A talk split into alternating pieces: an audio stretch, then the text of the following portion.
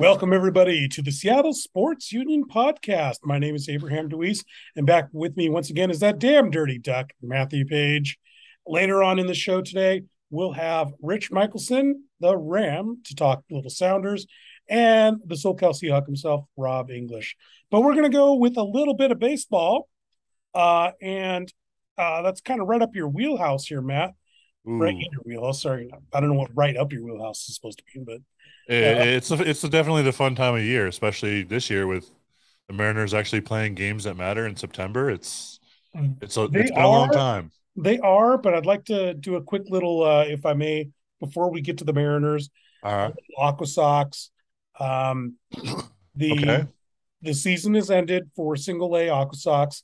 This is Mhm. all brand new to a lot of us because the season went a little bit longer than it normally does and started way earlier than it normally does. Um, but they ended up in last place, didn't they? Uh, either it was either fifth or sixth in the in the divi- the conference or whatever, and it was yeah, it doesn't matter really. Um, you're not in the Well, I mean, playoffs, it's so it doesn't really matter. It would have been nice. The other day was the I want to say like the fourth or fifth anniversary of when we got to see them play in the playoffs against the Spokane Indians at T-Mobile Field, and that was pretty groovy. Um, I mean, it's always nice to have playoffs, isn't it? Wasn't that 2018? Or was it 2019? Oh, it was, Uh, it was pandemic's- 2017. Pandemic remember. screwed up My entire Yeah, I, I I've lost track of all time. Uh, it you know time is meaningless in the pandemic world. Um, yeah, that was that was amazing. Um, and and yeah, it's you know, but but the thing thing to remember though with minor league baseball, and and I've said this a billion times, but it's it's not necessarily about the wins and losses. It's about the players developing and becoming more complete ball players, becoming well. better players. that's from the It's developmental point of view, but yeah, well, it from a money standpoint, the Aqua Sox, the the actual organization, doesn't get that extra money. they will, yeah they want to they obviously want to fill the stadium and because they make all their money off the gate Yeah. um but you know i mean in in the overall scheme you know no one no one loses their job if if we you know lose five more games than we did last year or something like that it's not a it's not as big a deal i guess as as with the majors you know Let's talk. Let's talk about big deal. The biggest deal of the year for the Mariners, a trade that I didn't think was going to happen. So you know, I'm I'm I'm going to uh, state that Luis Castillo from Red from the Reds to the Mariners, that kind of depleted the Aqua Sox, didn't it? well it it took away our best player Noelvi Marte who will be you know knocking on wood he'll be an MLB regular very before long Um, he's a very talented young man, and he was starting to really put it together for the Aqua Sox. It gutted our offense. Um, but you know, I mean, the Mariners got an ace to add to their rotation, who we have next year as well, and it was an amazing deal. It was both teams did well in the trade. Um, it was Yeah. one of those trades that both teams win. I think I thought we lost a couple of other minor leaguers that were important. we we did at other levels, but not to the Aqua Sox. the Aqua Sox, okay. No, no. Marte was the only one that really that that they, I think he was the only one in the trade from the the the um the Aqua Sox. Uh, there was some other people that like, yeah, okay, I'm kind of bummed to see them go, but you know, no, we get Luis Castillo for God's sakes, you know, Yeah, uh, I, I who's been on listened to- fire. I listened to some YouTube videos of Yankees uh, sports radio. Uh-huh. They absolutely despise Luis Castillo. Seems like every time he plays the Yankees, he just dismantles them. Well, his first two starts for the Mariners were against the Yankees. Yep. and he destroyed them. It was awesome. And I think he did it with the Reds too, like when he was there. oh yeah, yeah. He's he's a he's he's proven he's a consistent Yankee killer, um, which is So you- good. Are you stating that trade though did not dismantle the farm? No, no. We I mean it cost us, but it but the reality is is that um, there is another wave behind. You know, there's a wave of prospects that are that have been one, uh, one or two of them have been promoted late late, late season from Modesto up to um, to Everett, and then and then there, but all of them will be at Everett next year that you'll see who that are going to be He got promoted. Um, Bryan Woo, uh, who we interviewed at Seattle Sports Union here. We uh, that article will be available on our website tomorrow. It was it was in the last program for the uh, the Aqua Sox. Uh, tomorrow being Friday, the what the 16th of September. Um, and uh, then we've got Harry Ford. Uh, Harry Ford, the top prospect in the system, will be up next year. He's a catcher. He's, He's a catcher, right? he's a catcher. Uh, so Brian uh, Brian Soulman Solak, of course, is obsessed with him and wants to interview him, being a former catcher himself. Uh, he's always all over interviewing the catchers. Um, He- he's a little bit better than Brian ever was, right? a little bit better than Brian Solak, yes, Okay. just Okay. just a little bit. Um, and uh, and there's a few others. The a lot of a couple of the guys who were just drafted uh, this year um, are are actually going to be in Everett probably next year, um, pretty quickly. Oh, so so uh, are they are they uh, higher ranking draft picks? Yeah, uh, Cole Young, the first pick overall by by the Mariners, uh, spent I think it was like thirty or forty games at Modesto and just tore it up. Okay. Uh, he was so he's they might decide to pull the What- trigger what and move him up is he? early. He's a shortstop. Okay. Uh, and Is he the reason why Noelvi Marte isn't as necessary? well, Noelvi Marte was origin was was going to become a third baseman down the road, third baseman or left fielder. He was never going to stay at short. He he looked a bit slow and awkward. Yeah. He's he, he's a It- big it's like- guy. It's like the same deal that Mike Morse was a shortstop. Yeah, okay, in high school. Fine. Yeah, that, But, that- uh, that's the thing. It's like you know he would he was never going to be a shortstop. The the guy in the trade who we lost um, in the Luis Castillo trade, who was the shortstop for Modesto, um, and I'm blanking on his name right now. He's the guy that was Was a probably better prospect. oh he was going to be our future shortstop. He was he was far more. I you know they didn't. I don't know why they didn't prone him halfway through the season to Everett and move move Marte right away. Um, but yeah, he was he was he was the one that was uh, people were more a little upset about losing than no- than Marte. Um, uh, from from a fan perspective, any thing that was there anything that you saw from the Aqua Sox? Uh, give me one uh, area where you would like to see them improve from a fan perspective, and give me one where uh, they knocked it out of the ballpark this year. an area that are you talking about like players or, like I'll, or- like I'll, I'll go first. I'll I'll, give you a couple. Of well, I mean, like, are you talking about fan experiences in like the, the organization, or are you talking about players on the field, or what? Oh, fan experience. Okay, you you know, like for us, we go down there. We, uh, for for example, one, uh, I think they could improve their beer uh tasting night. yes, they need to Um, they need to do that on a Friday night too. I, Tuesday night's not a good night for that. It's never. It's always been on a weeknight, and I don't know why. Um, that need, they they make so much more at gate if they had it on a Friday night, and they also need to not charge quite so much for it. yeah. I think I think it, by doing it on Friday, they'd be a lot. They'd be able to to charge less, and they'd make more overall. Okay, well, you're taking over my. I'm sorry. Everything you said is what I wanted to say. Sorry. You gave me nothing left to talk about here. Well, it's true. uh, Um, but then I'll, I'll I'll say that I enjoyed the new uh auction method for jerseys mhm. where you uh you can uh do it online, you know, and you don't have to be at the game because sometimes I just can't make a game, you know, and I'd, I'd like to bid and uh, I didn't win anything this year, but like uh, at least the couple of jerseys that I liked, I got to take a stab at. Yeah, that that was nice. Um, in the past, you'd have to be there and you'd have to bid, and then but uh, and and one of the benefits was that you got to go out on the field immediately after, and like the player would take off the jersey and hand to it. Yeah, you'd have this sweaty piece of fabric, but you got you got to meet the player. That was kind of cool. You didn't get to, you don't get to do that anymore, which is kind of a bummer. But um, it's not Oh, hard. It's not hard to track down the player to begin with. You know. They- They did it for Saturday night. Maybe somebody complained. Um, well, they did. Yeah, they did it for some of the jerseys. They didn't do them for them all, though. Um, Okay. maybe they learned later in the season. Um, but yeah, it's I, I kind of liked that where you got to go out in the you get to go out in the field as a fan and you get to you get to meet the player and you know have a friend take a picture of you two together or whatever and you're holding the jersey.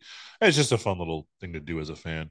It's not very hard to go and stand over by where they have to cross the con the you know the the fan Concourse. concourse or whatever to get to the the locker rooms and hold up your jersey and catch your player at another day another game or whatever and like you know get a quick picture or something like that but At least I guess this way you get it laundered. They launder it before they mail it to you, so you don't get this sweaty pile of fabric.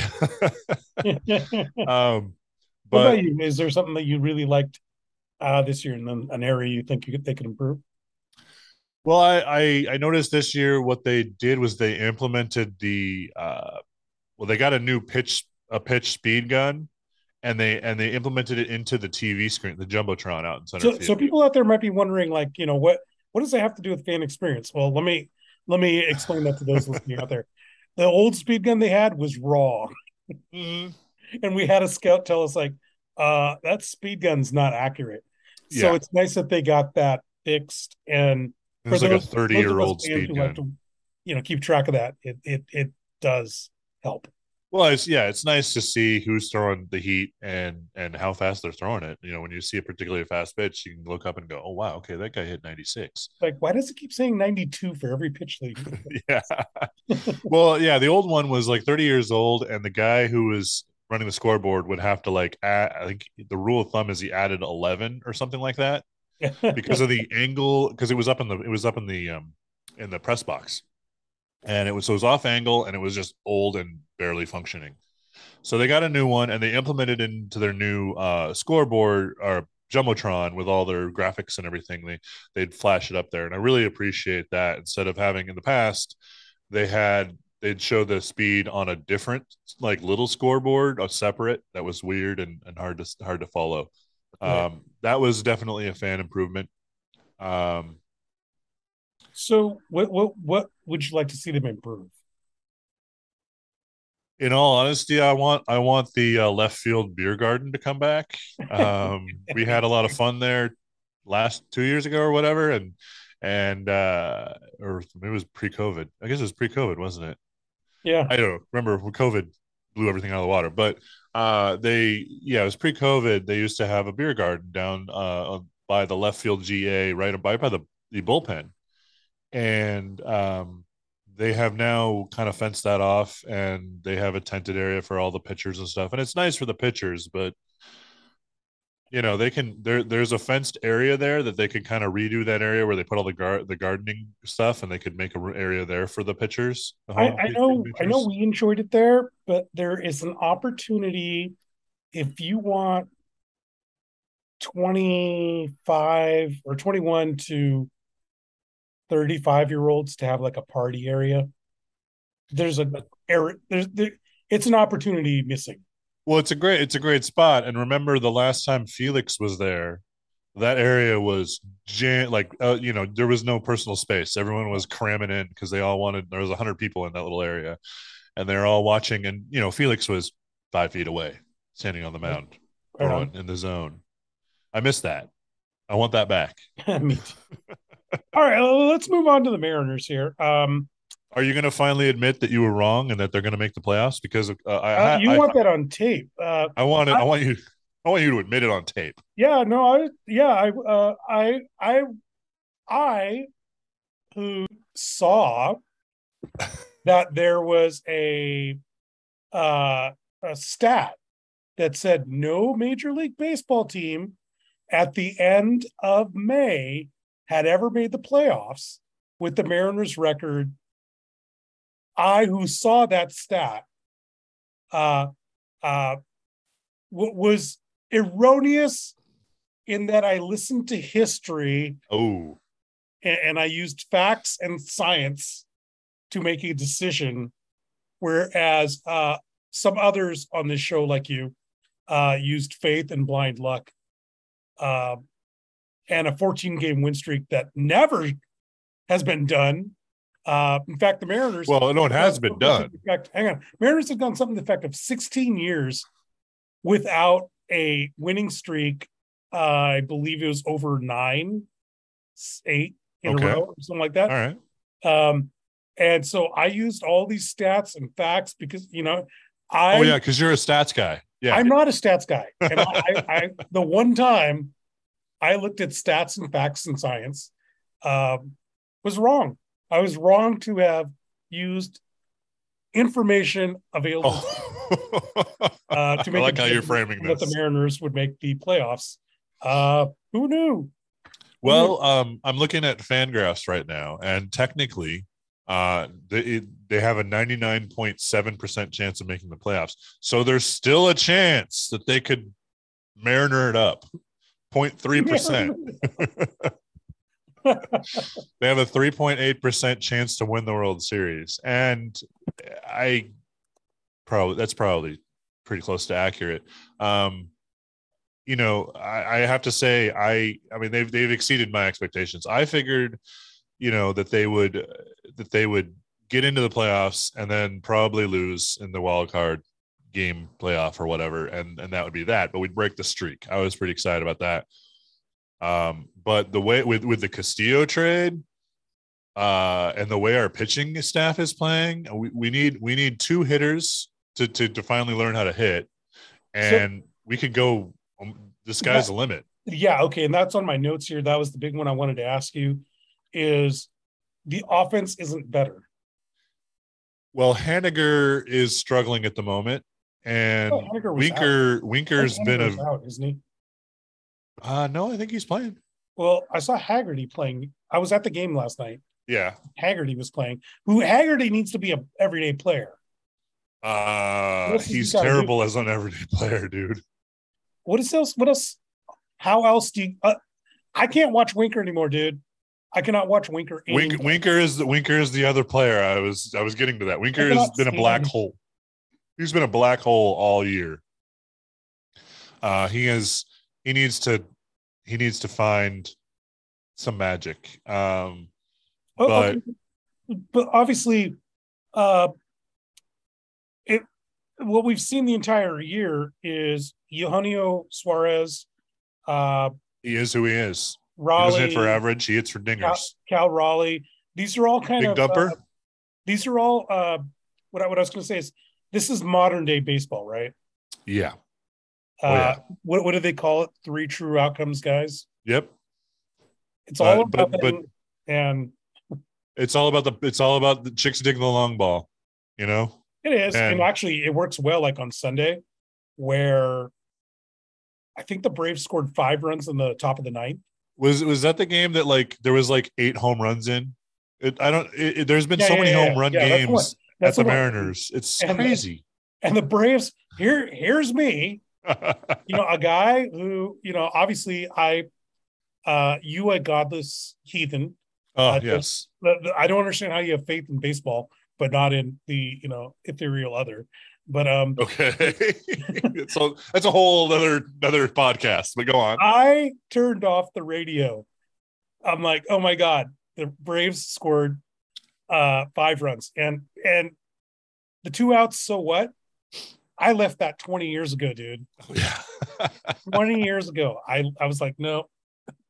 no, we and, somehow we found that magic again. I don't know what it is. Eugenio, and is it is it a person player or is it just like all this karmatic uh you know uh, uh, uh all this karma has just built for 21 years and well I, I hope it's players and not karma because karma, the universe hates the Mariners sometimes.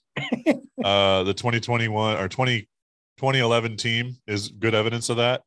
Yeah. Um, so, you know, hopefully nothing happens that breaks our stride or anything like that. I mean, knocking on wood. Was 2011 um, the Eric Wedge year? I mean, at 2011, 20, 2001. Sorry. Oh, okay. Well, no, even within the 21 years of losing. Yeah we've had good run, good teams. There were a couple years where there were like good teams, yeah, and it just Eric Wedge decides he hates the ownership and he leaves. I don't hold that against him now. Knowing knowing what we all know now, I absolutely don't hold that against him. Hargrove retired in the middle of the season too. Yeah. So there's obviously something going on there. Um yeah, it was it, it's just we, it's been a long road. It's it's lovely to see that they're that they're in it in September.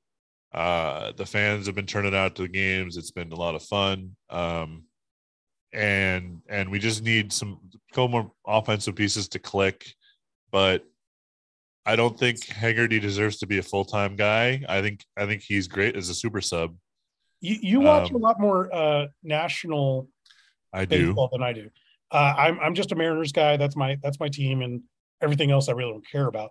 Uh, so I got to ask you the question: If you throw out, uh, because typically in baseball, what happens is in the playoffs, you put your best three, sometimes four uh, pitchers out there. So for us, that's going to be Logan Gilbert, Robbie Ray, and uh, Luis Castillo.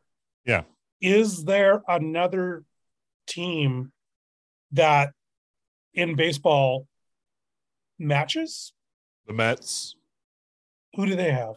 Scherzer and DeGrom, and whoever is number three. Okay, so maybe they got two, but they don't have three. It sounds. I'm trying to think of who their number three is off the top of my head. Um, I don't really follow the Mets to be Is it honest. fair to say that pitchers win playoffs?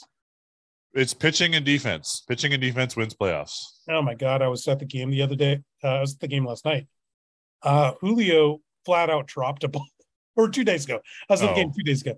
Julio flat out dropped a ball. Yeah. Run it- let her run in. It's like, I don't know. We got the pitching. Sometimes defense, I'm like, oh, Um, it's DeGrom, Scherzer. They've got Chris Bassitt as their number three. They've also got Carrasco and Taijuan Walker. That's a familiar name. Yeah, former Mariner. Um, and then they've also got the best shutdown closer in the game right now, which is someone we traded. And well, I don't know if we regret that trade yet, but you know, our our Kelenic hasn't turned out to be all he was. I, I, I, think be. the only, I think the only, re- uh, th- there is a case if you just put the thing uh, as talent level, we got screwed. If you put it from the perspective perspective of we needed to get rid of a steroid abuser who had a huge payroll, Oh yeah, hit, then you had to do it. you did a salary dump, and yeah, you had to. You had to. You had to get rid of him. yeah, once he got off the roids, he sucked, and uh, it we had to get rid of him.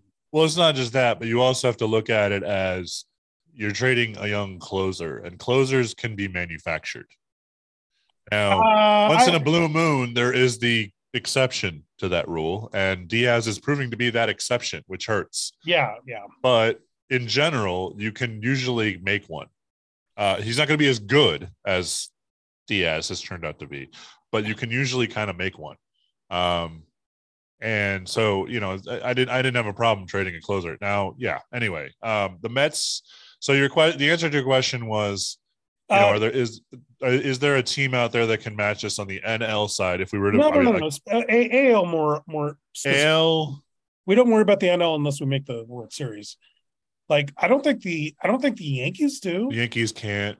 Um, They've got one pitcher. I'm not even sure that the Indians are going to make the or Guardians are even going to make the playoffs at this point. The White Sox are so red hot. Like keep an eye on the Rays. The Rays always have a sneaky good pitching staff. They may not be starters, but they'll but they'll you know they'll they'll throw out openers and and and you know a bullpen game or whatever, and they'll beat you. Um, I think yeah, I think other than us, I think the Rays are the other are the are the team to worry about in terms of pitching. Okay. Uh, so last topic I want to bring up is because I keep getting confused. How the hell does the wild card work now that they've added an extra wild card team? And I say this because I just bought my my strip of uh, playoff tickets, and I want to know See that that get to see the Mariners. Will I get to, one? Will I get to see the Mariners play a wild card game? Two, uh, is it three wild card? The three wild cards play a round robin, or do they do they pair off and somebody takes the worst seed from the division leaders? How does that work? Well, they do. That's the thing. I I'm not 100 percent certain myself. It's weird. It's oh okay. No, never mind. I get it now. So what happens is um, the top seed in the wild card gets a bye. Okay. Do I the think. Mariners have a No, chance for that? no, no, no, no. Never mind. I'm sorry. It's not a buy. What happens is okay. So there's the there's the two the the two though the top two division leaders get a buy. Okay. So what happens is So, like in the what's what's going to happen right now? If, if the season ended today, the Yankees and the Astros get a bye. Okay, and then the wild Oh, card number one and number two, series- number one and number two seed get a bye. yeah. So the wild card series, the third seed uh, wild card plays the bottom seed, the number three division winner. So the right now the Rays would play the Indians. What happens to the Mariners? The the, the four and five seed, that's the Mariners and, and the Blue Jays. Uh, they they would play each other, and it's a three game one game. series. One game, No, it's a three game series. three games here. Okay, so I most likely will get to see at least one wild card game. Uh, you should. Um, the Mariners in that situation are the higher seed, so I would expect them to get two game, two home games. Nice, nice. All right, Um, guys. I, I want to bring on uh, a former uh, Seattleite, uh, super soccer expert and Sounder insider, uh, and also former. Uh, well, actually, might still be a Mariner fan. I'm not certain, but it's our friend, the Ram, Richard A. Michelson. Rich, you got to hear a little bit how the baseball playoffs work. Do you have anything to say about Brian Solak and how he complained how bad soccer playoffs are? Up. Yeah, Rich is on mute. Uh, Rich is on mute or something. he hasn't figured out how to. Uh, you know what? I grew I up like him Rich. under mute. You know, I grew up with Rich, and if I ever had a mute button for him with all the stuff he said back in the day, man, that would have been amazing. been real useful. Just remote control, you can point at him and click mute. He'll he'll I'm done. chime in when he figures out figures it out. But uh, uh, it it is kind of funny though that uh, baseball has moved to a very confusing system, um, and for us Mariner fans, uh, who the last time we've been in the playoffs, so long ago. it was so long ago we may have uh, forgotten what it's like to be in one. but uh, it's kind of the opposite for Sounders though, Matt. I mean, like, Is it Um, straightforward? Makes well, sense. no, I don't know. If, I don't know if soccer playoffs is straightforward, but I mean, like. Soccer playoffs are more straightforward than uh, Mariner playoffs are. Let, let me let me let me let me put it at my level of knowledge There's at the Rich. moment. Uh, uh, did the Sounders get their act together and actually make the playoffs? We'll we'll get there. We'll get there in a second. Hang on. I want to uh, I want to chime in on Rich. He figured out how to use a microphone, which is uh, Yes, he did. Plugging it in helps. Plugging it in helps. That, that Uh, yes. a que- question question uh, for you because this is your chance to rebut Brian Solak, who gave you a lot of guff.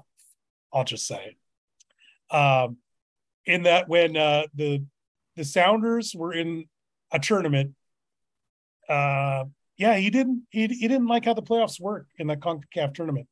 Um, Well, so did he want them to change the rules just because of him him not he liking- wanted them to change the rules just because he he is um confused. So Okay.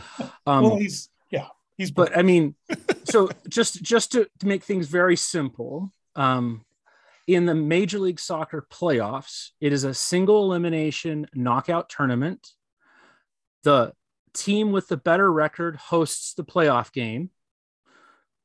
Win or go home, and if you don't win, shut up. Right?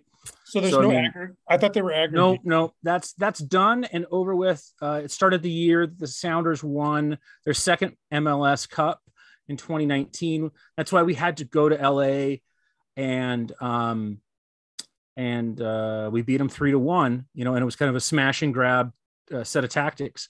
Um, in the Concacaf Champions League, because all the leagues are different, right?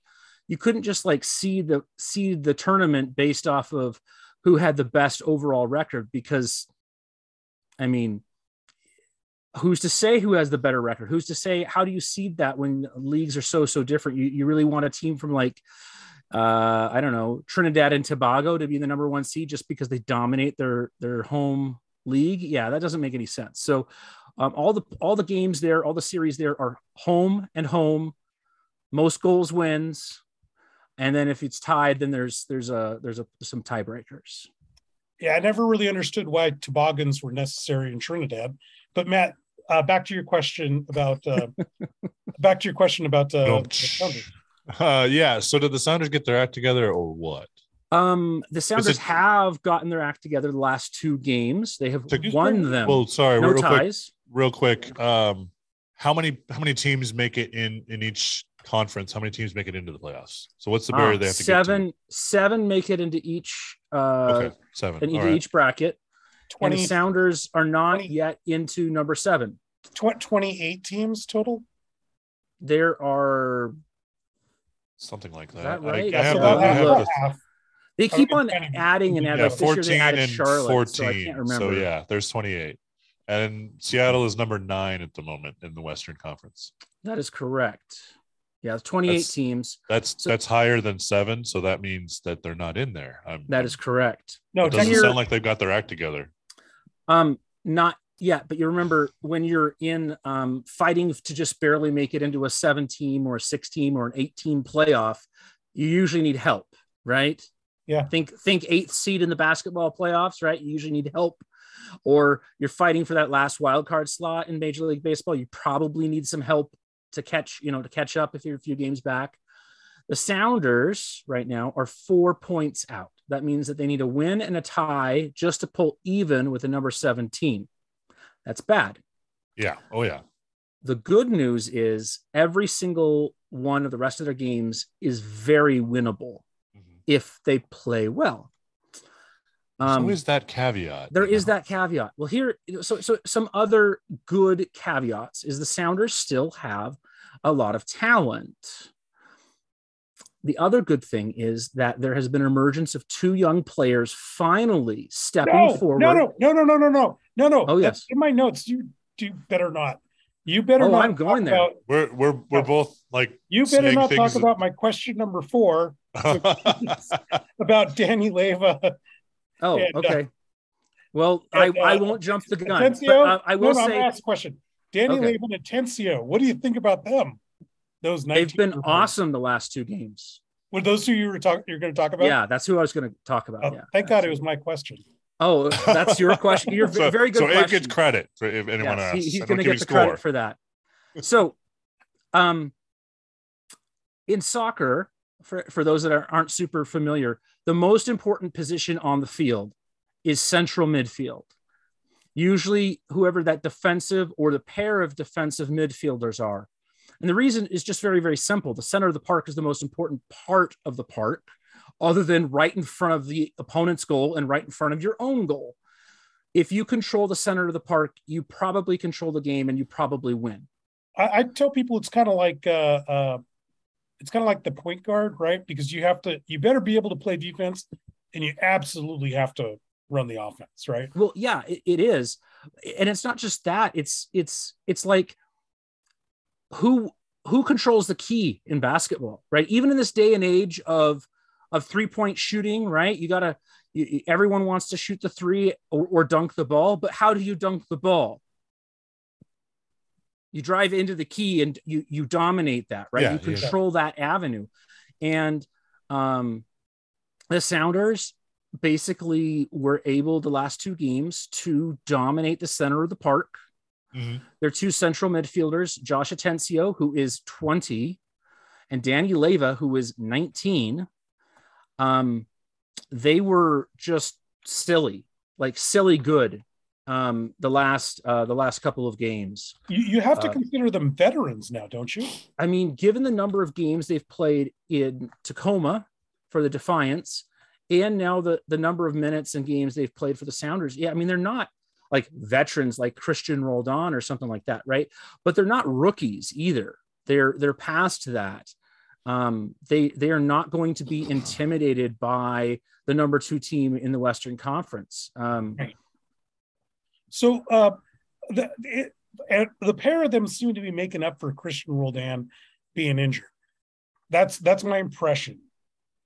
yeah i mean like uh they they're doing things that he would do if he was in central central midfield but remember the sound for the sounders he has really been playing on the wing for most of the season okay but but he also kind of cheats and comes back into the middle of the park what they are doing is they are doing the job that João Paulo was doing the first two and a half months of the season and throughout the CONCACAF Champions League uh, playoffs. Okay.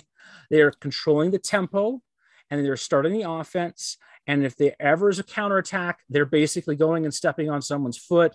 They're putting in the hard tackle, the hard challenge. But João Paulo, of course, being uh, the guy who got injured towards the guy that got injured, he blew out his knee in the in the in the final the final leg of the of the of the final uh, pairing. Um, in, at here at home um, in the first uh, 30 minutes, I think, of the match.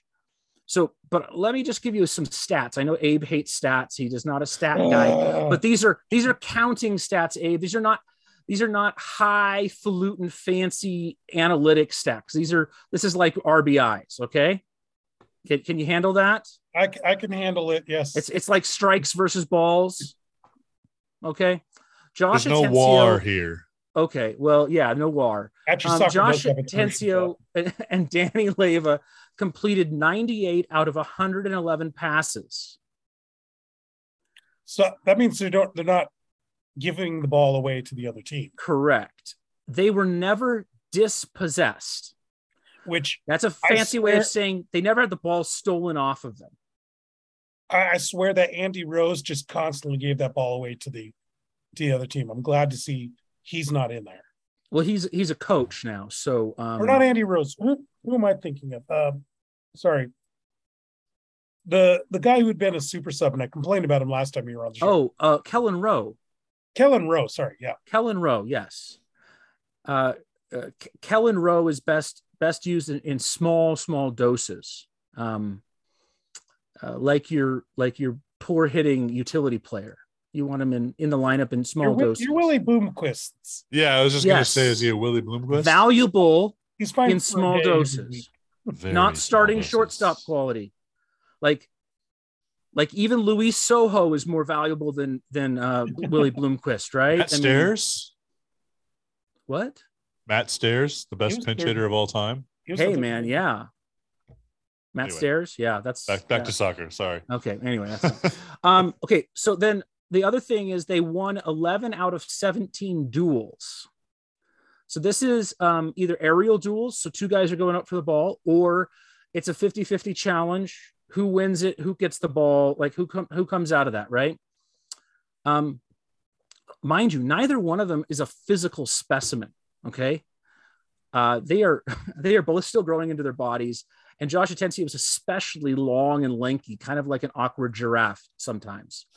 Um, so the fact that these guys were able to take the ball off of grown men more than half of the time is really important. And then the other thing is they had 13 recoveries. Recoveries are when it's a loose ball, who chases it down and gets it. Now, some of these are just really easy, right? But some of them are like you're out racing someone else to the corner or to the sideline to get the ball and then you know do something with that. So they they were really good at keeping the ball. And then um, there was another stat that I don't have in front of me, but um, both of them were really good at passing the ball in a forward direction. Okay, into the offensive third. They're Okay. attack minded. They are they are looking forward first. If there is nothing on, then it goes sideways or occasionally backwards. But one thing I've talked about in the past several months is the horseshoe of death. And this is where you have the ball in your back, your center backs have the ball, and they pass it to the right back or the left back, and they pass it to the right midfielder or the left midfielder, and then they pass it up to someone else, but the ball stays on the perimeter, guys. It stays like it's a horseshoe, right? You have the ball, you're possessing the ball, but you're not doing anything with it. There's no penetration, there's no interchanging runs, there's no get the ball into the center of the park and then pass it back outside. There's no, you know, it's it's it's like in basketball. It's the same thing. The horseshoe of death. It just goes around the three point line and then back around the three point line, and then back around the three point line, and back around the three point line. It's it's useless. You're not going to win any games that way, right? There is no more horseshoe of death with these two guys on the ball. They've been excellent. It sounds like a stall tactic. Well, I mean, it's a great stall tactic to kill a game off, but it's not.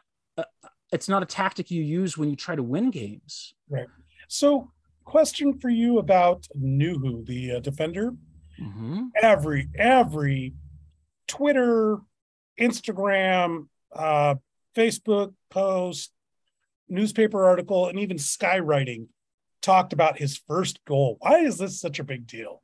Like, Because the guy has played like a gajillion games and not scored a goal. And he's, I mean, he's had a fair number of shots. I don't know, 20 or 25 shots. Score, score goals though. I mean, well, but, but, but like outside backs score goals some of the time, like okay. not a lot, but some of the time.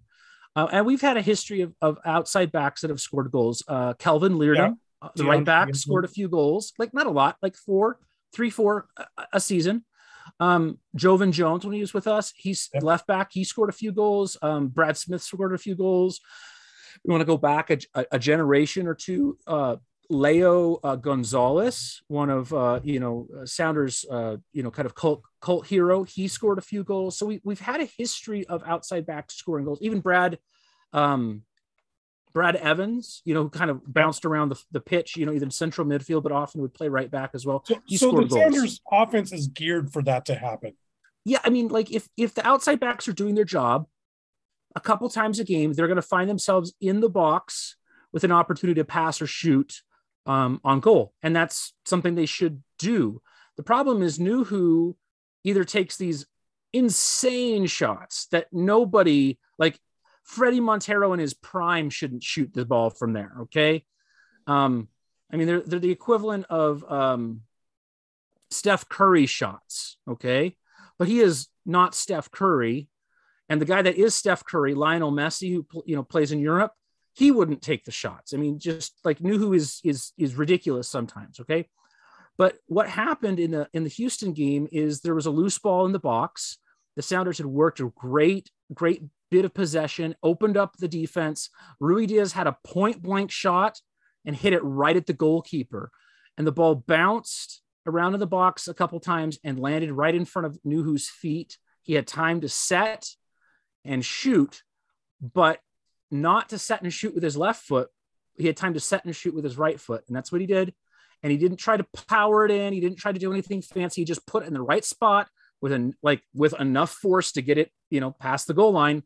And and it went. And it was a critical piece of maturity from him. And it was a critical piece of um of uh, I guess I, I won't say luck, but I'll say good fortune, right? You know, luck is, you know, luck happens in sports when, you know, hard work and uh, meets opportunity, right? Yeah and and the Sounders had really been beating up on um, Houston in that game. In fact, they they completely outplayed them.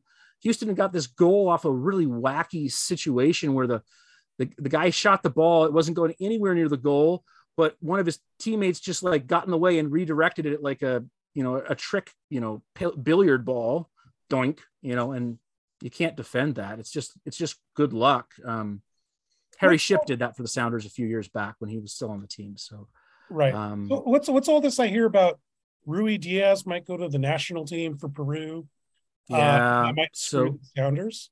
Uh, so he so there's a there's an international break, and I know Brian hates it and everything else, right? But so does Matt. Um, all all all of the players are gonna um, raise both of their hands and give you guys the double deuce because it's the single most important thing in a soccer player's career is to play in the World Cup. They will cut off appendages and other body parts that shall not be shared about on this family show to go to the World Cup. Yeah, but this one though, this one's going to be played midday in 120 degree care. conditions in a slave nation. In a slave nation yeah. that they hundreds don't of care. thousands of slaves have died to put on. It's a terrible situation, and the professional soccer players that go to the World Cup do not care. They want to represent their country at the highest level against the best players in the world. But wasn't there isn't there a, a soccer player in Norway and the uh, Norwegian Federation refuses to let this guy go play in Russia because you know their Norway doesn't like Russia these days. Um, can't we just say like uh, we hate Qatar so you need to stay, Raul. I mean, you can say that. He's not going to listen. and and I mean, like there are. Um I mean, it, it, for something to change, right? For for those of us that don't want slave labor or other problems that Qatar has, right, from a humanitarian standpoint, right? For something to change, it would take a a political revolution in the football fans worldwide. No, it would take FIFA having a heart, and no, That's not it not would going to take happen. it would no, mm-mm. It would take fan power to do it because FIFA cares about this. You guys uh, on the radio can't hear us. Um, it's money. money. They care about money. If the fans strike, if the fans boycott, FIFA listen, listens. Okay. Um, leagues listen. There was a there was a there was a protest last year um, for the Liverpool versus Manchester United match when there was um, the possibility of all the biggest clubs in Europe going and breaking away and doing their own conference. their own yeah their own conference right? Their own their own league. And um like no one could get in the stadium. They didn't play the match. Money out of everyone's pocket. Because remember fifa gets a cut of that right? People listened. That thing went away pretty quickly. So um it would take a like a worldwide like fans caring about Qatar and the humanitarian disaster that it is. And um, quite frankly as a human race we're just not very good at that sort of thing.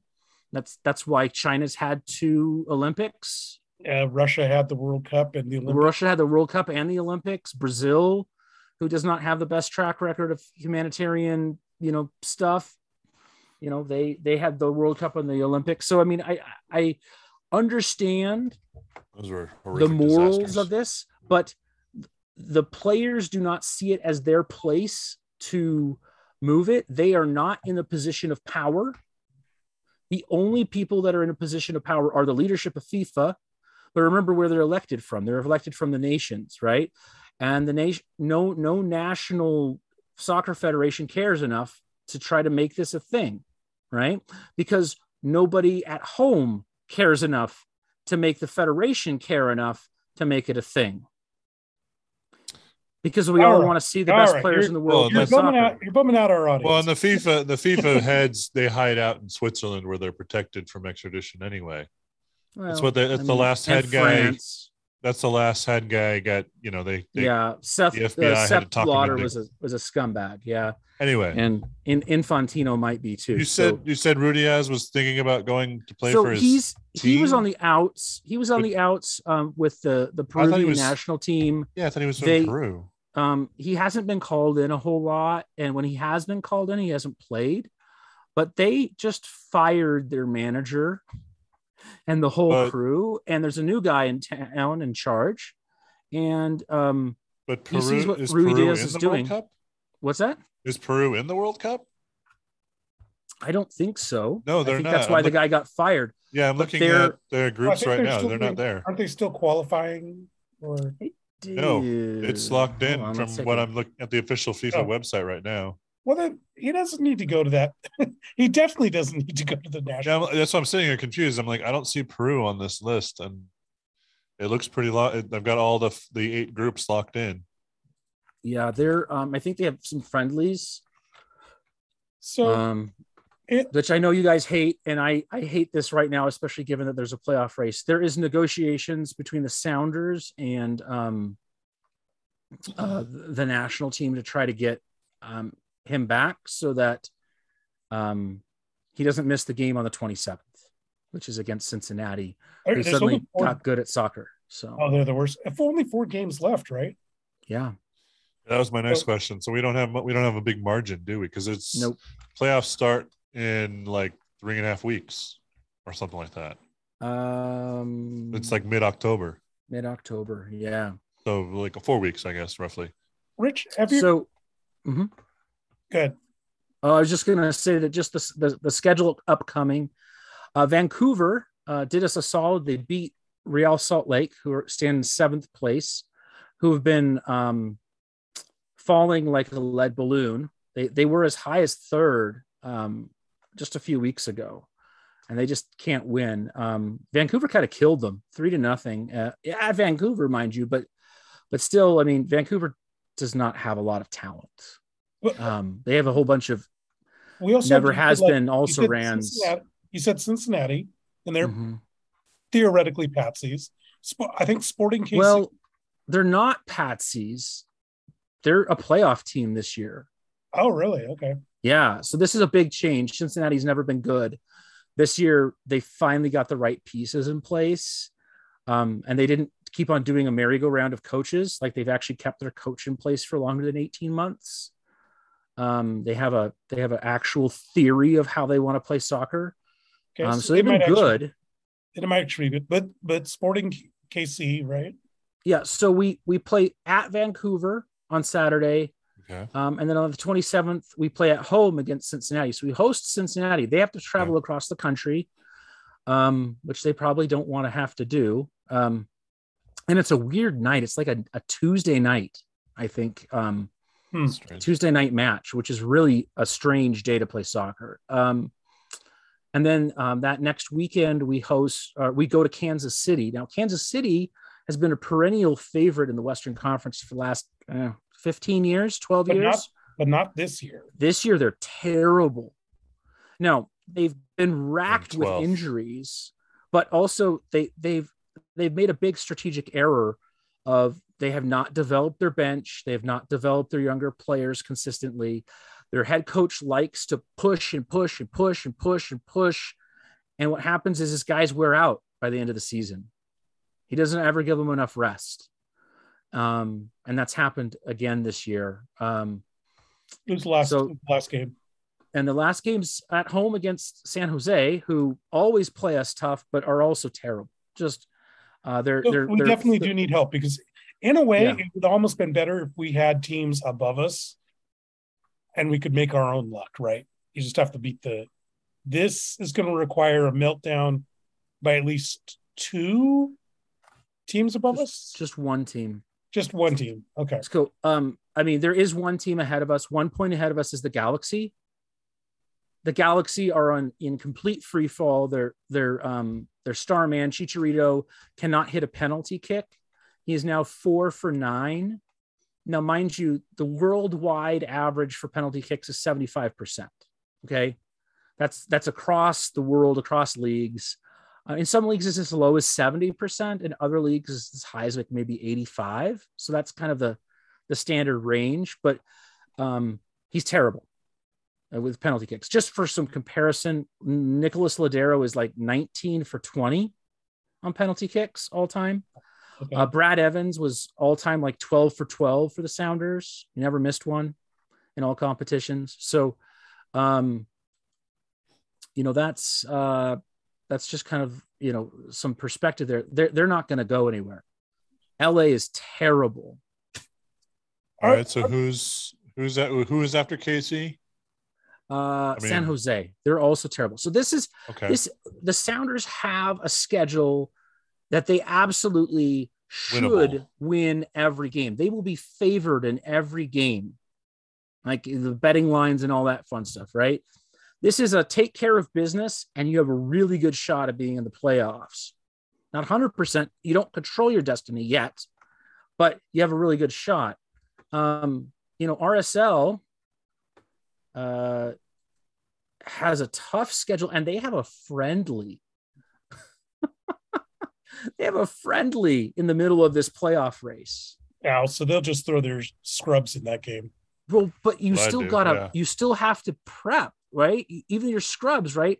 Like they don't have an, uh, this, the- we don't have like 50 guys on the bench. They have, they have, they have to play some starters. There are contractual obligations for this friendly of like who they have to How did play. They get stuck with a friendly at the end of the season? N- not us, RSL, RSL, who is no, no, in yeah, I said them. How did they? That's get, poor Um, planning. is poor planning. It- I think it's some sort of showcase that Major League Soccer is um Maybe like it was do, doing rescheduled from earlier in the year or something. Maybe.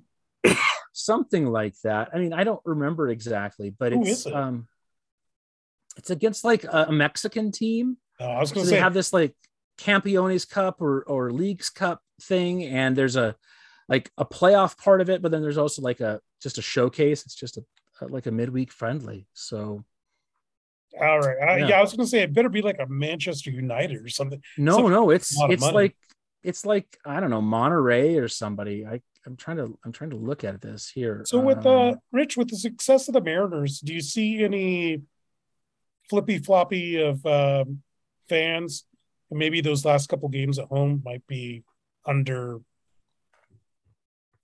under capacity. I mean, there's there's probably some. Um, I, will be honest. I think there's been a little bit of fatigue with the Sounders. Right? They're not the new guys in town. It's been 13 years, 14 years, right? And the Sounders honestly have not been great at marketing, especially not marketing to the Hispanic population. They just don't do a really great job. They don't. They don't really embrace that part of the the Northwest culture, and um, you know, a lot of people mocked them for a while. They like had Groupons for tickets. You know what? Quite frankly, who cares?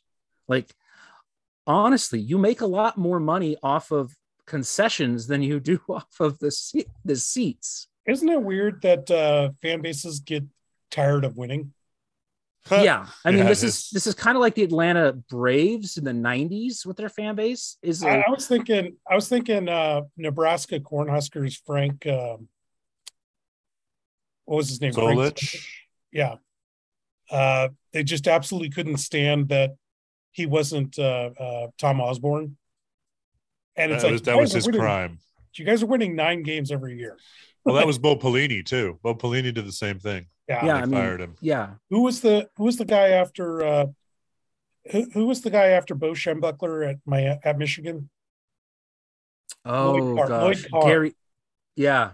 Lloyd yeah. Carr. Yeah all he did was win a national championship, but he wasn't Bo Schembechler. No, and they didn't like him. Yeah. It's like, what else is he supposed to do? Anyway, so yeah, uh, one last question for you, Rich. Sure. I, I I think I know the answer to this, and I'm not going to like it. But who won the Cascadia Cup? Portland. Yeah, I don't like it.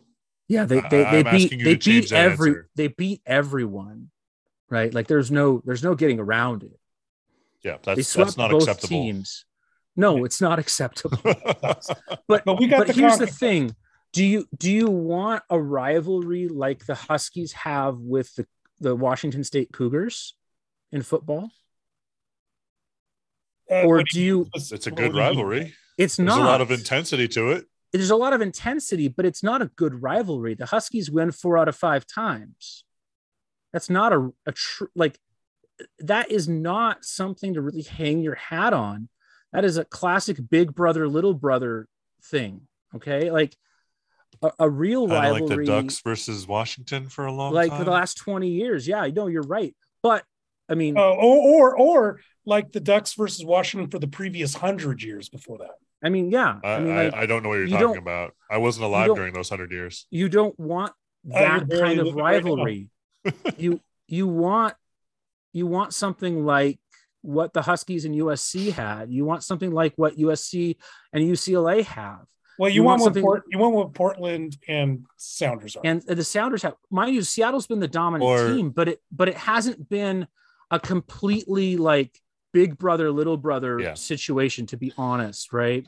Yep. To use to um, use a comparison towards our next segment, and offer a segue potential because we we have an, our uh, the SoCal Seahawk waiting. Uh, it's like the 2010s with San Francisco 49ers versus the Seahawks. Yeah, that's what you want. That yeah. was that was fun. Rich, well, where, where can uh, where can people yeah, I uh, mean, uh, find you on Twitter? Uh, you can find me on Tinder at, at uh, SSU underscore Richard M. Great. And uh, I know yeah. you're constantly posting there, and uh, yep, you can also find the Richard the Ram Michelson here on this show, and we appreciate all the insight that you brought for the Sounders, uh, but we're going to go ahead and uh, bid you adieu and welcome. All right. Well, thanks, guys. I'll just say one thing. I was thrilled that the Seahawks won. Um, and for week one, I don't care how they get it done, but I'm sure Rob will, will break down what we might have to be worried about. So have fun, guys. Thanks. All right. Uh, thank you, Rich. And we'll bring on uh, the SoCal Seahawk himself, Rob English. How's it going, Rob? Hello, gentlemen. How are we? how are we? I'm doing well, especially after Monday Night Football. Absolutely. Yes, it was. You know, we talked a lot heading into that game uh, that, you know, th- there was much said, that hey, we if we beat Russell Wilson and and and beat the 49ers, you know, the season is complete. Is it good enough for us, you know, and uh and we and we did part of it. We're a third of the way there, but a- after after seeing how how clean the game was in the first half, not so much in the second half, but uh, a lot to look forward to. I think if if we can manage to play, you know, eh, I mean, at least as good as we did in the first half of that game, that we might we might surprise, uh, you know, ourselves this year. Yeah. Hey guys, so why does that win? Like, how did it become such a unifying thing for the Seahawks fans? Like, I've just noticed this entire week that that that's what like all the fans needed was a win over Russ. Um, how, how that's a weird thing to say. Like, you know, why that why is that game so darn important? Uh, and why would it have been devastating if we'd lost? I don't think it would have been devastating if we lost. I think because it was probably we, anticipated. I think well, we were projected to lose. I think pretty much every line had us losing, maybe not by a lot, but losing in general. Um, but why? When I, think, I talk to when I look on Facebook, when I talk to my friends, why is everybody so thrilled by it? Well, it was an important win because it showed that we we could live without Russ you know, there was all this concern in the offseason about Geno and Drew Lock and and and you know, well, we're we lost Russ. What are we gonna do now at quarterback? We're lost at quarterback. We're gonna suck. We're terrible. And then Geno went out there and was like, Russ who? You know, I mean, it was great. Rob. Yeah, yeah. For for for for all for all those very same points, I actually do agree uh, with you, Abe. I, I think it, it would have been devastating for us to lose, despite the fact that um, you know we were you know we were slated to lose, and and the expectation was that Russell was going to come in there and be Russell Wilson against us. I think uh, I think the booing of Russell, although I was not a I was not a uh, a champion of that, I, I I say that I was I would not have booed him. But I think if I was in that stadium and and saw it and was there seeing how it went down, I would have ended up booing him too, just because it it it it, it presents a united front. Like we are we are we are united uh, in in our in our quest for a Lombardi Trophy. You know, sans Russell Wilson or or after the Russell Wilson era era. And, and we moved on from this. This is football. We you were great while you were here. We love you, but you're on you're wearing a different color jersey this week, and exactly. and and that's what it is. And so um, yeah. I do believe I do believe that if we had lost that game, there it would have it would have really put a, a, a dagger into the hearts of of not just the Seahawks players but the but the fans as well. I think it would have been a killer. You know what I kind well, of liken it to? I almost liken it to when Ken Griffey Jr. was traded to the Reds. Everybody here was super bummed until two guys, uh, what was it, Dan Wilson and Mike Cameron? We got Mike Cameron yes. in that trade, but yeah. yeah, what what about him? Well, they became superstars. And we didn't like, get Dan Wilson in that trade. Oh, okay. But we got Mike Cameron. Yeah, we had Dan Wilson for years before that, but yeah. Uh, we had Mike Cameron, and who am I thinking of? There's another guy. We had well in that trade we got Antonio Perez, Brett Tomko, Brett Tomko, Mike Cameron, and somebody else. But we got two guys. We got two guys who were really good. Is what I'm trying to say. Yeah. And the thing is that once you see Cameron out there, oh, Cameron was playing amazing. hard we just are like, you know what? Who cares? I think, uh, yeah. And I read, I read, I forget who made the point, but I had to agree with it. it was exactly basically what you said, Rob. It was basically while he's on the field here, he, he's wearing somebody else's colors. Boo him. He's, you know, he's he is the other. He's the other player now. He's the other team. You know, whatever. When his when his career is over, honor him. He's going to be a part of the Ring of Honor. He's going to we're going to celebrate him then and everything. But but right now he's on the field wearing the enemy colors. Yeah. So show him booze. You know, exactly. it's not it's not personal. We're not booing him like A Rod. We're booing him because he's another court. he's the other team's quarterback. You know. My God, it worked because how many false start penalties? Oh man. He, I don't think he'd ever experienced Seattle's sound from that from that side. So, welcome to and Seattle. Did you guys look at how many times, like especially on the last play of the second to last play of the game, how many times that play clock was down to one and like, oh. yeah, it's it the, had the fans did an amazing job. Yeah, yeah, it had it had a, a very real effect. I mean, the, the false starts, the delay of games, but as you said, when that play clock down to one, that that gives a, a big advantage to the defense too, is because you, are going to jump the, jump the snap count there. You know they have to snap it, so so either you don't have to worry about waiting for the ball to move. You're just going to jump because they have the ball has to get snapped. So um, yeah, it was. It, it really did uh, uh, bode well for us. So for Geno Smith, who by the way got huge chance throughout the entire game, um, we got to see what Shane Waldron, the offensive coordinator, we got to see in the first half how the plays are supposed to look, didn't we? Mm-hmm. Absolutely, and it was magnificent. There was some there was some awesome play calling. There were some new packages. The three tight end set in particular is my favorite. I loved it. I was enjoying and reveling in every moment that I saw it. They ran a couple plays out of the pistol. I was like, okay, oh, yeah, all right. That was fun yeah. too. Yep. A lot of different looks, a lot of short passes, a lot of different things, different looks, things that that were never really possible under Russell. Uh, with his improvisation and unwillingness to throw it to the short guy. Um, so now, what happened in the nice. second half with the offense? I think in the second half, I mean, it, it, it, looked unfortunately very reminiscent of Seahawk football, you know, of the past, where you know, you know, either we're we're we're fighting to to get to to win a game in the end, coming from behind, or we get a lead and then we take the foot off the gas, right? And then we don't finish a team. You know, not finishing a team has been something that we that we've dealt with, um, you know, in in the last ten years, uh, a few different times during the last ten years. So um, it looked like that a bit. Um, Geno looked to be a little, I don't know if it was apprehensive in the pocket. Um, he wasn't stepping up like he was in the first half. I don't know if he just got comfortable or what the case was, but two big sacks um, that he took just because he just didn't take a step forward, and and, and the defender would have went right around the backside of him, like like what happened in the first half. But he was sitting back there. Um, you know, I think maybe he was eyeballing eyeballing where he wanted to go, um, and hopefully they can get that fixed. But yeah, it just seemed like you know they, they, you make your halftime adjustments. I think Denver did that. Um, at least, yeah, at least that's what I felt. That's what I felt, Rob. Is I felt that the the other team's defensive adjustments kind of fooled us. Mm-hmm. Um, I noticed a lot more stunts on the defensive line. Um, I noticed they moved around uh, uh, Chubb. They didn't just have him in one spot, you know, that kind of stuff. And maybe we just weren't as quick to react.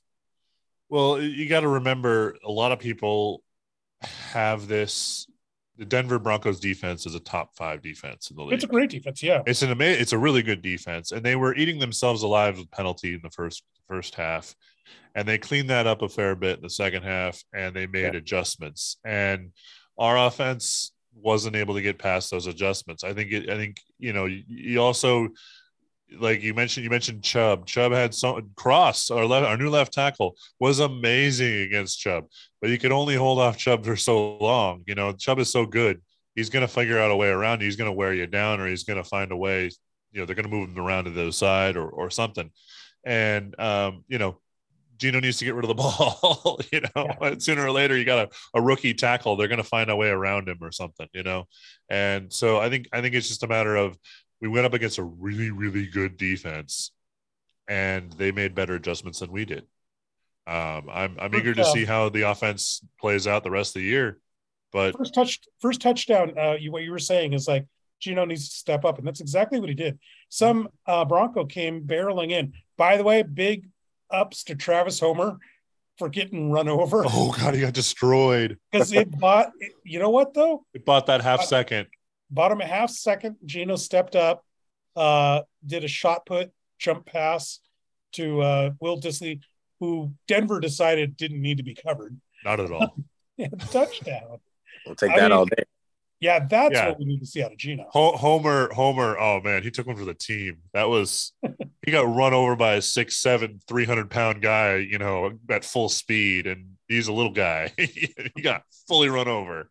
It was pretty impressive. L- the literal definition of taking one for the team, right? Absolutely. Yeah. yeah. And it worked. It bought enough time. And that's his job as the pass blocker, uh, you know?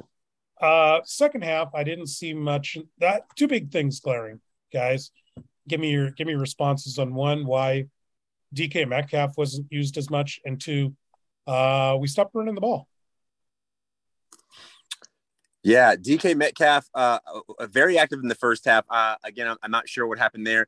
It, it, you know, at some point we might have to consider the fact, you know, that when the same thing happens over and over again, it may not be for reasons that we thought of before. I mean, uh, there were games where Russell went went for DK, and there were games Russell did not go for DK. It seemed at all. Uh, DK found found uh, the should say the ball was finding DK a lot in the first half. He made one amazing catch that bailed out um, bailed out Geno, where he went up high against the defender and brought the ball down uh, with really strong hands. Um, that was an amazing catch. Bailed Geno out there. Um, second half, I have to just uh, assume that they were just doing what they had to do to take him away. Um, I mean, why would you stop? Why would you stop going going towards someone, going to someone who made such great plays throughout the first half? It it, it defies logic, right? Yeah, maybe they double teamed him. And I know that Pete Carroll is very anti throwing into double teams. Right. Yeah, I, you know, once again, I think I think it's just a matter of top tier defense making amazing amazing making the proper adjustments at halftime, and our offense didn't look like we looked like we were off our game Yeah, the whole but I second mean, half. It's like we- it's like they had they had solved our offense or something. Well, uh, yeah, that's the other thing. It's like we got away from what worked. We got away from. I didn't even see us try to run the ball. It's like, like no, we're just going to throw three times and go out, you know, and at least try and run, you know, once one of those plays. Try to get some variety in there. Try to move the ball, spread the field, you know. Um, I, I, Yeah. I, I, I have to give credit. I, I have to give credit again to the, the defense. They made great. They made great uh, adjustments. Um, and uh, luckily, our defense, which looked amazing, I think, uh, considering how much of a rebuild went on, No. uh, did did did very very well. I was Nope. Let's impressed. talk, let's talk about that. Um, Evaluation on. Let, let me get your evaluation on the following players: um, Tariq Woolen, Coby Bryant, uh, the defensive end Nwosu. These are these are new guys to our team. Uh, what, what you guys think? I I give a thumbs up to uh, Woolen and uh, Nwosu. Uh, Coby Bryant uh, got beat. Uh, well, he got beat, and then he cut the guy, cut to the guy, and then just decided that he just wasn't going to even bring him down afterwards on that on that deep ball. Um, you know, if, if that that's one of those ones that that was one reason why I was happy that Russell Wilson is no longer a Seahawk when he threw that pass, despite the despite despite the fact that it was a touchdown. It was one of those deep balls that Russell, his moon balls, if you will, Yeah, it was really a it. moon ball, but it was kind of like a moon ball, but it was too short. If Yeah. Russell puts that ball in front of the receiver, Coby Bryant never would even had a chance of even sniffing his cleats. But that, but he had, he had to slow up to make the catch, and Coby Bryant, you know, you would have liked to see that ball just get knocked around and, and fall incomplete, but, he caught it, and Bryant, you know, couldn't even bring the receiver down. Um, so that was really unfortunate. Um, but you know, he got beat, you know, just I mean, almost right off the line. So um, it was it was um, it, that that part uh, left leaves me you know not feeling great about him. As good as we heard about he, how he was in, in camp, uh, he looked a little shaky in, in I think one of the preseason games, and then last or last night, but Monday night, um, you know, another another big beat. Um, I'm worried a little bit there. Uh, I have to give big thumbs up to Uchenna Nwosu, who I was a big fan of the signing, and and I've been his biggest promoter on the show, obviously. Um, but uh, he I, he he did well. He's going to need help. Uh, losing Jamal Adams for the season is going to hurt him. He's not going to have another rusher. We need another rusher. We need some. We need someone else to step up. We need didn't you message us about Shelby Harris? Also, uh, Harris. I didn't even really see him, to be honest. I think Rob, didn't you message us about him being out? Yeah, he was well. He was he went down, but he ended up back on the field. But yeah, he did. He Oh, did okay. go okay. at some point. Yeah. Yeah. Um, Woolen Woolen looked pretty good. Uh, yeah, and then yeah, Coby Bryant obviously he blew spectacular on national TV on his rookie first start. Um, you know, he's he need you know, and I, I Pete Carroll, the one thing he knows is cornerbacks. The one thing he can really coach up is corner is the secondary, and and he has said time and time again he has full faith in in both Woolen and Coby Bryant and I've seen enough in preseason and, and at camp and, and the clips and stuff to agree that yeah, there's there's obviously talent there. Pete just thinks they need time and experience, and you know that's how do you get that? You get that by screwing up on national television, unfortunately. But you know, you learn, you live and you learn. And I didn't see him in any in a high pressure situation the rest of the night. Um, I think Pete sat Well, him for a because you while. got taken out. You got taken out. Um, they put in Coleman, and they also put in uh, Michael Jackson. Yeah, yeah. I think Pe- Pete sat him for a bit. I think I think Pete wants to talk, wanted to coach him up about it, and say, okay, here's what you did. Here's what you did wrong. Oh. Um, you know, the, the, don't throw him out yet. You know, don't give up on the kid just yet. I, I say give him time. Offensive side of the ball, three three names again. Uh, let's go Charles Cross. Let's go Abraham Lucas. And let's go DeeJay Dallas. Um, I don't know about you guys, but I was like, my God, he's everywhere on the field, especially Yeah. on special teams. on special teams. Yes, he he may put a big hit on the return man. Um, I can't. I think I think it was in the second quarter. Right out of Uh, the half, right? Right out of the second yeah. half. Yeah, Okay, yeah, yeah. It was uh yeah, I was like, okay, like down I'm like, he hit him so hard. I'm thinking like, dude, like don't mess around and hurt your shoulder. We need you to run the football. you know, I, I was like, I was like, like he's he's out there earning his money. Um, that that, that was great to see. The, the team was on fire. They they were they were they were hyped. They were they were ready to go out there and win that game. Um, and and uh, uh Abe Lucas got burned at one point and gave up a sack. Or, or did he give up? What was it? He did something He, he wrong. got a holding that would have been a sack. Oh, okay, yeah. Oh, it was it was the hold. I remember I I, I texted the group and I was like, "Thank thanks for nothing, Abe," because I knew I, I knew I didn't like this guy just based on his name, and uh, you know, and he, and he let me down, let me down in, in the football game.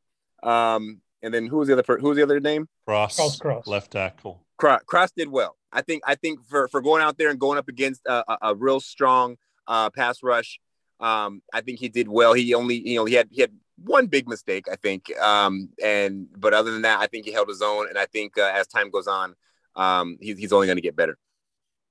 Yeah, I'm I'm I'm constantly impressed by Cross. Uh, that that pick is going to pay off for the you know the rest of the decade. Um, I, I think I think teams are going to be kicking themselves they didn't get uh, Abraham Lucas either. I I agree with that. I I have like you know I, yeah there were concerns about his pass pass block or not his pass blocking his run block Run blocking. and uh you know yeah okay so you play in a in an air raid doesn't mean you don't know how to block. I mean yeah I mean come on. um, I just I just want to make sure that we're not going to let the Seahawk defense off the hook here because we, we gave the little bit the you know we talked about the good, but we're not going to let them. Are we, Abe? there's mistakes. No, no, no, no. Wait, what's your what's your uh, There's Yeah, things there's there's things that need to be tightened up, but specifically what were you looking at, Rob? Well, I'm looking at I'm looking at if you look at the game. So uh, uh, uh, ever since the game happened, all right, ever since the end of the game, I I've been on you know you know me. I'm on the interwebs, uh, looking at all of the chatter and getting involved in arguments with people I don't know or I'll never meet. Um, but but um, Rob, I thought you were always on the internet going to listen to the audio uh, podcasts of opposing teams, uh, That sports too. radio to listen to that them. that that too that too. That and like and like Ben Maller and and and, and those guys. Like I got I got I got to hear all the windbags uh, uh, on on on radio and on TV but but it, with the Seahawks people were talking about how we played such great defense. We didn't. We didn't play great defense. We made three outrageous amazing stops in the red zone inside the 10 yard line. But we gave up over 100 and- or excuse me 430 yards to that to that Denver uh, Denver offense that is not sustainable uh, that's not No. sustainable model. We we have to figure out. I mean, that if we continue that, we're going to be another record-breakingly bad defensive team again, like we were what year last year, what two years ago. That that's that we, we can't do that. We had to start making stops between the twenties. If, the uh, I, I got into one argument with a with a with a so-called fan, and I'm said, listen, the- last year the Houston Texans were the worst red zone offense in football. They were they were scoring at like 51.4%. That's still better than half.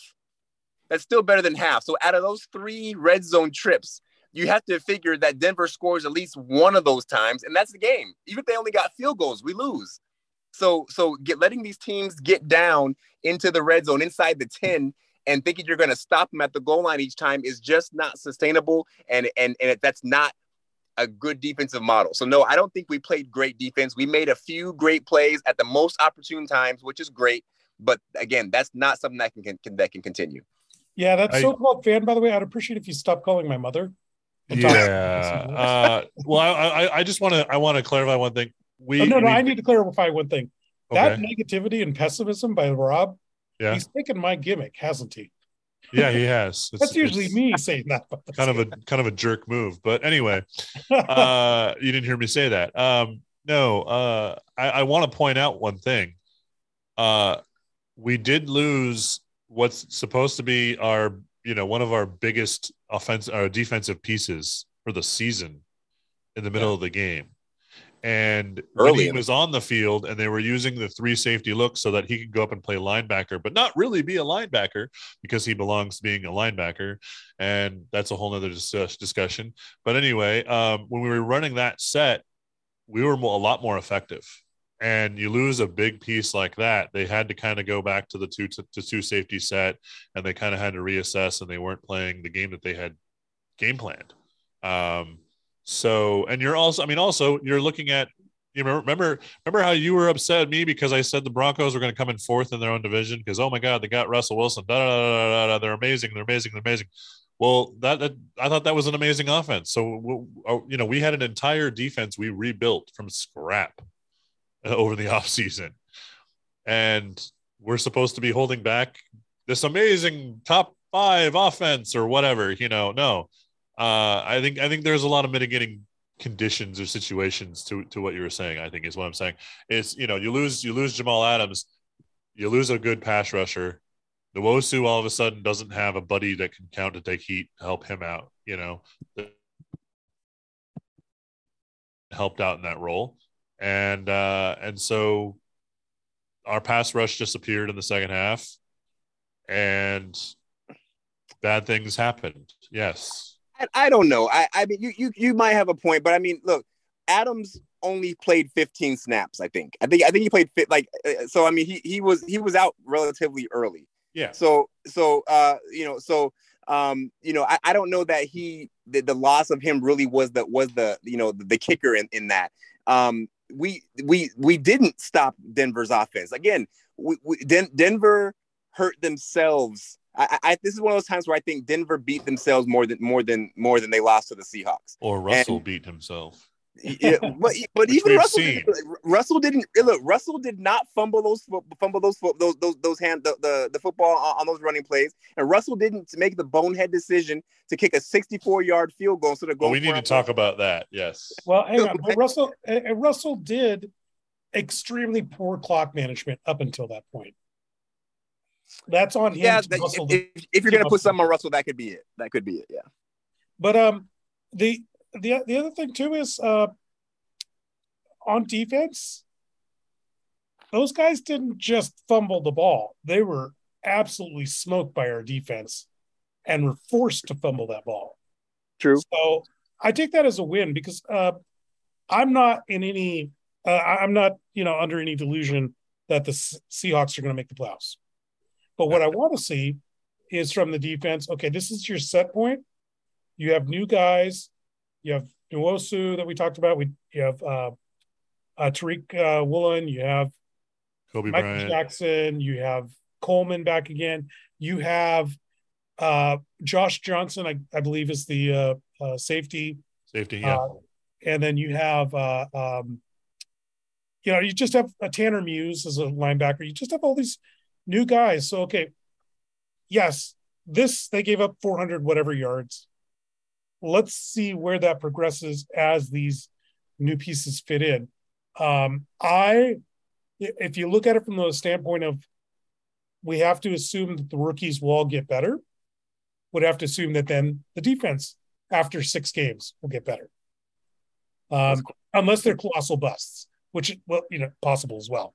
I mean, uh, well, some of them are filler players. Uh, no offense, but some of them are band aids, like Coleman and Muse right. and Jones. Right, but that'd be uh, their bust uh, from the standpoint of uh, John Schneider, the the GM. Oh, As well, you know, maybe it's a rebuilding year, and you don't have all the parts yet, so you've got to have some filler guys. That's the other thing. Uh, you know, remember remember how, just how big of a teardown we really had to do. I mean, you know, we had to rebuild an entire secondary, and we had to rebuild. Uh, we're we're switching, or we're switching from from uh, four three to three four, and and it, so it's a whole new dynamic. So yeah, then there's and and and how often have all the starters until this game? I mean, even in preseason, not all the starters all played together that much. Yeah. So yeah, I, I think you're right. We we just have to wait and see. It's too early to judgment. See how the team gels as they come together and, and play more reps against with each other. And um, you know, instead of a, a five or six win season, maybe this is a seven or eight. It'd be nice. Yeah, I do agree with you, Rob. At the uh, got a message here that it was almost ten yards per play in the first half for the for the yeah Broncos, but um, that's our level set. Let's see what happens. And uh, you guys want to talk one last subject here before we sign off for the day. And uh, actually, I wonder if I should bring Rich in on this one. Rich, if you're there, feel free to jump in. I, I see you lurking out there. He is um, lurking, isn't he? And that's you know uh, just this weird decision to kick a 64 yard field goal. Um, I was against it. What about you guys? I mean, it's it's a it's a it's a, just a bad call unless you have you know a, a, a kicker that has consistently kicked 62 yarders or 63 yarders or 60 yarders right like there's a guy that the broncos had back in the 90s and the early 2000s that like kicked 60 yarders on a regular basis at at Mile High Stadium, right? Matt Prater, who won the got them to the playoffs and and won their yeah. playoff game for them. Yeah, yeah. Not so Tebow. I mean, that was who I was thinking of. But anyway, I, I think in general it's a bad decision. the The make percentage is bad.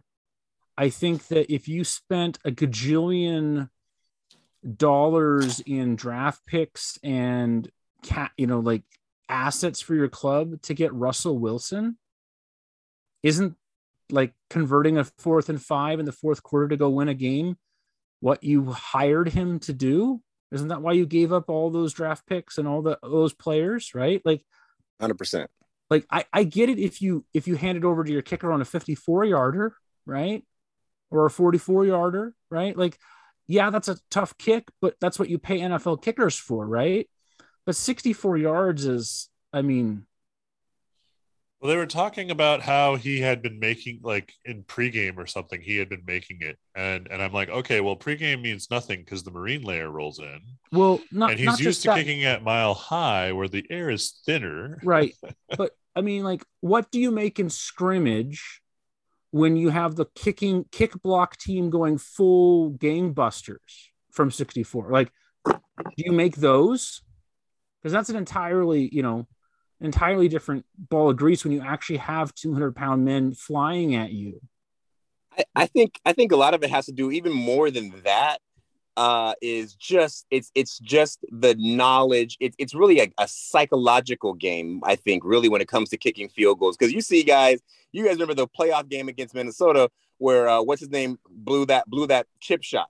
Well, um, our our own kicker. Blair, yeah, and then we drafted, and then, and then we signed him, right? Blair Walsh. Uh, you remember that?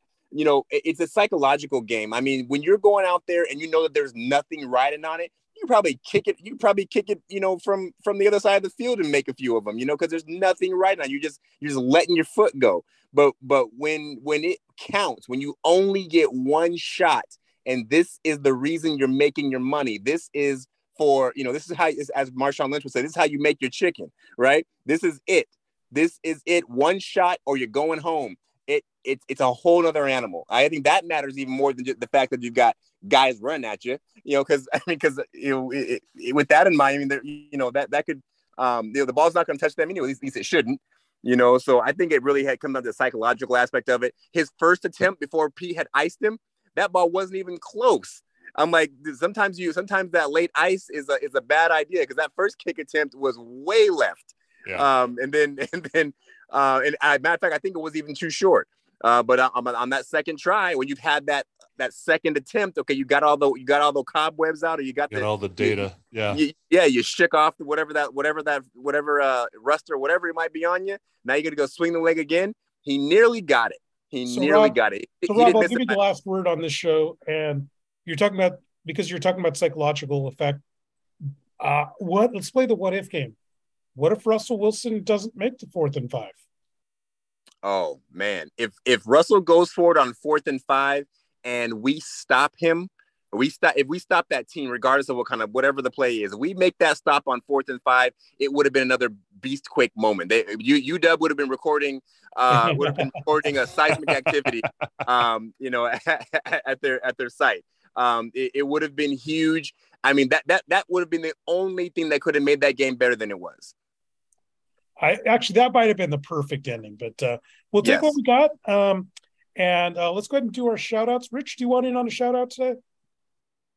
Yeah, I'd like to just give a shout out to the uh, um, F uh, Austin FC for um, for beating RSL and continuing their uh, their free fall. So thank you for uh, being bad enough for us to beat you last week, and then good enough this week midweek to beat RSL. So helping us twice in a week um, to move up in the playoff race for the Sounders. Rob, how about you? You know, I'm going to give my shout out this week to my daughter Aubrey. Uh, she lost a tooth, um, and she did it like such a champion. Like she was so tough. I didn't even know she had a loose tooth. She's been just going through life with a with a, a, a loose tooth. Not even you know, no one even knew about it. And all of a sudden, um, I'm at the gym, and she calls me, "Daddy, I lost my tooth." I'm like, "I didn't know you even had a loose tooth." So so she just did it like a champion. When it was it was time to come out, she went and just pulled it out and presented it, and uh, and the tooth fairy brought her a couple of bucks. A couple Nice. bucks. Couple Boy, of bucks. Inflation is- cheap. The, the tooth fairy is subject to inflation. Didn't you know that? What, what a cheap tooth fairy these days. Yeah. Hey, You gotta, you you gotta, when you when you lose a molar, you might get five bucks. All right. Uh, I'm going to give a shout out, uh, a little bit of a different shout out. I want to give a shout out to the firefighters uh, up here um, east of uh, Everett, up Highway 2, that have been working their butts off the last week, two weeks or so uh, on this fire, and they've minimized, been able to. They had to close two for the weekend, but they they've been able to uh, keep people safe and keep and keep homes from being burned, and and they're they're doing a great job there. It was quite a lot of ash falling on Everett this Right last on. weekend. And uh, I will give my shout out again to Amanda Nuss, whose uh, husband just recently passed away. The funeral is uh, this Saturday. We'll be there for you. A bunch of bunch of people flying in uh, to pay their respects. Um, all right, guys. Uh, we are the Seattle Sports Union on behalf of Rich the Ram Michelson, uh, Rob the SoCal Seahawk English, and that damn dirty Duck Matt Paige, and myself, Abraham DeWeese. We invite you to listen to us next time.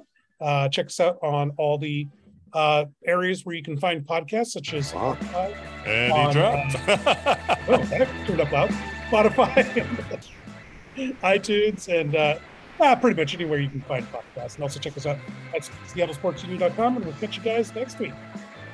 Go Hawk. no Hawks.